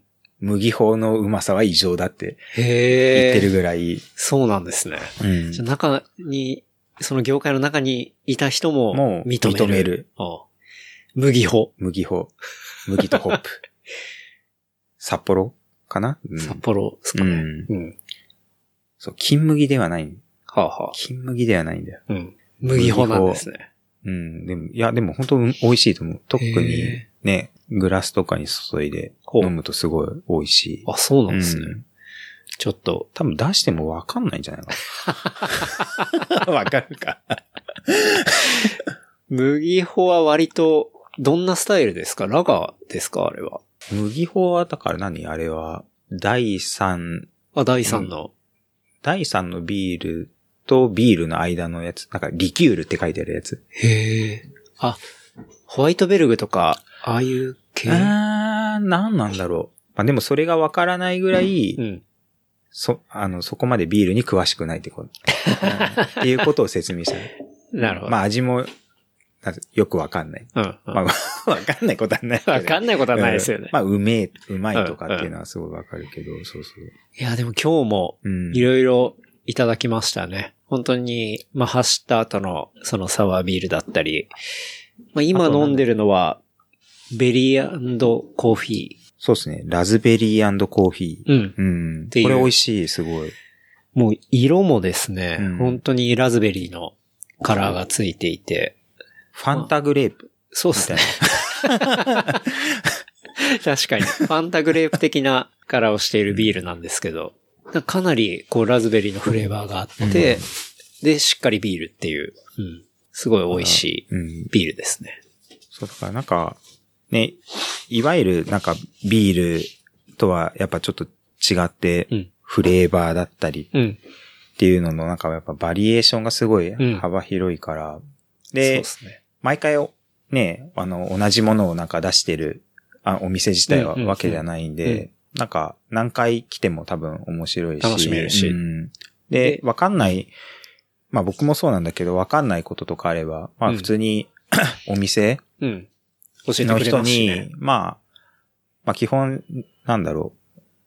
いや、そんなすげえ愛想いいかって言ったら別に、愛想、愛想のいい店ではないんだけど、まあ別に、あの、普通にき、まあ、あのなんだろうね。なんか、お、おすすめありますかとかうんうん言ったら、あの、やっぱ、すごいプロだから、うん。あの、どういうの好みですかとかすごいいろいろ聞いてくれて、なんか、あの、ベストなビールに導いてくれるから、はそういうところがすごい、この店はいいかなっていうふうには思います。そうですね。うん。タップ数も結構ありますしね。そうですね、20タ20タップップあとは、えっ、と、ジンとかも置いてんのかなそれはなんかそのビール作る、ー系も置いてるんですね。うんあの、、ビール作る工程の中でなんか出てくるほうほうやつで、なんか作ってて、へえ。だからなんだろう、海外から、うん。えっ、と、そのミッケラーが出してるはいジンとかえ、を、ミッケラージン出してんですか？知らなかった。木戸くん出してるよね。出してる。へ そう、出してて。そうなんですねでも、海外からそれ、あの、飲み、わざわざ飲みに来るはいはいはいお客さんとかがいて、えー、それ初めて知りました。うんそうなんだ。あと、え、ジンとウイスキー、何があるんだっけ？ツあスピリッツうんはあ、はウォッカか。あはあ、ジン、ウォッカ、スピリッツ。うんへえ。がミッケラー出してるんですねミッ。ケラー出してる。はあいや、でも、すごい、美味しいうんうん。って言ってる。あ 味のわかる人たち。なるほどね。うんへでも、うん。でもやっぱ好きな人とかはやっぱ、うんうん、すごい多いみたいな。だから、まあず、お店とかで飲んでてはい思うけど、来てビール頼まないで、え。うん。まあ、あの、ジンクレとかはいで、ああいう人もいるんですね そう全然いるから、そうなんだ。そうそういう人見、見ると、はいあ、すげえ、2が来たって。確かに、だいぶ、こう、マニアックなラインを攻めてるお客さんですね。そうそうねうん。好きなんですね。と思う。うん。うん。面白い。まあちょっとね、まあそんな面白いはい。ミッケラ東京なんでね。はい。まあ来月もあるし、今月末はまあその、そうですね、2周そ年のの、イベントもあるし1周年のイベントに合わせて、ねうんまあ、あの、何かしらやるんで、うんちょっと Facebook はいとかをちょっとチェックしてもらえると。うん。ぜひチェックとそうですね。いうとこですね。去年1周年の時は、走る前に、えっと、まあ、乾杯はい。のビールはい飲んでから走って、で、またフリービールっていうのをちょっとやったりしたんですけど、まあ今年ちょっとまだ何やるかっていうのはまだき、決まってないんですけど、うん。ちょっと、まあ何かしら、はいあの、ちょっとスペシャルな感じで、なんかやれたらなっていう話をなんかしてるんで、いいですね。はい。ぜひ、ちょっと一緒にお祝いみんなでできたらなって思います。はい。いいですね。うん。ありがとうございます。はい。ちょっとまたショーノートにもですね、あの、まあ、その Facebook ページだったりとか、あとはウェブサイトだったりとか、あの、ソーシャルのアカウントとかは貼っておきますんで、ぜひともチェックいただければなと思っております。はい。出た、ショーノート。ショーノートにね。はい。と いう感じですね。はい。はい。こうちょっと次の話題に移っていきたいんですけど、はい。アンディさんはガチのトレイルランナーじゃないですか。まあでも、多分ね、ガチ、ほん、ガチでやってる人 に言わせると、はい。が、そこまでガチじゃない感じ。ええー、そうなんですか？ゆる、ゆる。ゆる。まあ、その、まあ、そのランニングクラブ一緒にやってる、えー、まあ、木戸くんとか、まあ、黒川くんとかも、まあ、僕もそうなんだけど、まあ、うん。基本的にみんな100マイルとかのトレイルランニングはやるんだけど、ガチではない。ゆる。その感覚が全然、なんかちなみにあの、まあ、リサナーさんのために説明しますが、えー、まあ、秋山さんのエピソードでもありましたけど、まあ、100マイルって160キロですからね。そうっすね。はい。それを、まあ、2日間とか、いや、えーとですね。1日？1日半とか、1日半とか、まあ、うん。ですね。だいたい制限時間的にそうですね。ていう走る、それを走る人たちだが、本当のガチ勢からするとガチじゃないってことなんですか？ガチじゃない。マジですか？どんだけレベルが高いっていう話ですけど。えアンディ？かっこ、かっこわらみたいな。あいつがトレイルランナーだって、はいわらみたいな。すごいな上には上がいる。まあそういう、だからまあね、層の厚さがすごいですね。まあ、あの、ね、ケンタロウさんマラソンとかやり出して、はいまあわかると思うんですけど、なんだろう、そういうコンペ志向の人と、うんうんまあそうじゃなくて、なんだろう、まあ自分と、まあむ、まあ向き合うっていうか、うんうんまあ、この、まあ、楽しいお話は次週後編に続きます。お楽しみに。話したトピックスは、ショーノート、レプリカント .fm で見ることができます。番組の感想は、ハッシュタグ、レプリカント FM までお寄せください。See you next week. バイバイ。